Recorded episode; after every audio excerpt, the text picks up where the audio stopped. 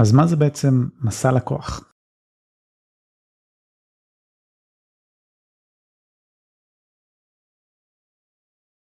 אז כל לקוח פוטנציאלי שפונה אלינו בסופו של דבר עובר מסע מסוים. יש כאלה שיש להם מסע מאוד קצר, למשל רושמים משהו שרלוונטי אלינו בגוגל ומוצאים אותנו, ויש כאלה שעוברים חתיכת מסע שזה אומר לראות קודם נגיד סרטון שלנו בפייסבוק ואז לחפש אותנו בגוגל ולצאת מהאתר ולחזור לפייסבוק ולראות מודעה שלנו של remarketing שיווק מחדש ולשכוח מאיתנו ואז לראות שוב סרטון שלנו ביוטיוב או בטיק טוק או מה שזה לא יהיה. ורק אז בעצם להיכנס שוב לאתר להשאיר פנייה. אז יש כאלה שעוברים שלב אחד בדרך בשביל להשאיר לכם פנייה ויש כאלה שעוברים כמה שלבים זה יכול להיות 7 8 9 שלבים ומעלה עד שהם מתחילים ליזום וליצור קשר. איתי יצרו קשר כמה אה, לקוחות שאמרו לי שהם מכירים אותי כבר שנים, עוקבים, פודקאסט, יוטיוב, טיק טוק וזה, ורק אחרי כמה שנים התעורר בהם הצורך בעצם להשאיר פנייה, לא בגלל שהם לא היו מבושלים מספיק, אולי הם רק התעניינו בתחום ואז הם גם נהיו בעלי אתרים ו...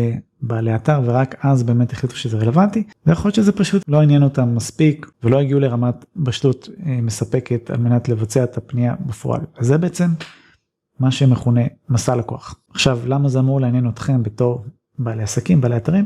כי אתם בעצם רוצים להיות שם בכל הנקודות של המסע של הלקוח הפוטנציאלי שלכם. אז אתם צריכים לשאול את עצמכם איפה הלקוח הפוטנציאלי שלי נמצא, באיזה רשתות הוא מבלה, רשתות חברתיות הכוונה, באיזה אתרים הוא יכול להיות, אם אני יותר עסק B2B, פונה לעסקים ואז נגיד לינקדאין זה פלטפורמה מעולה בשבילי או גוגל אורגני שהוא שזה מתאים לכמעט הכל או שאני יותר b2c נגיד אני איזה קוסמטיקאית או משהו כזה ואז נגיד רשתות כמו טיק טוק אינסטגרם הם קלאסיות לתחום הזה. לאחר שהגעתם למסקנה איפה הלקוחות שלהם יהיו שזה דווקא שזה שלב מאוד פשוט בתכלס הם צריכים לייצר תוכן בהתאם והכי חשוב באופן עקבי כך שתמיד תהיו ב mind של הלקוח הפוטנציאלי וברגע שהוא יצטרך את השירות שלכם ועשיתם תוכן שהוא מספיק טוב סיכוי לא רע שהוא גם יעשה את הפנייה בסופו של דבר ומכאן הדרך לסגירה זה פשוט עניין של אחוזים כמה אתם טובים במכירה כמה השיווק שלכם היה טוב וכולי אז שיהיה בהצלחה.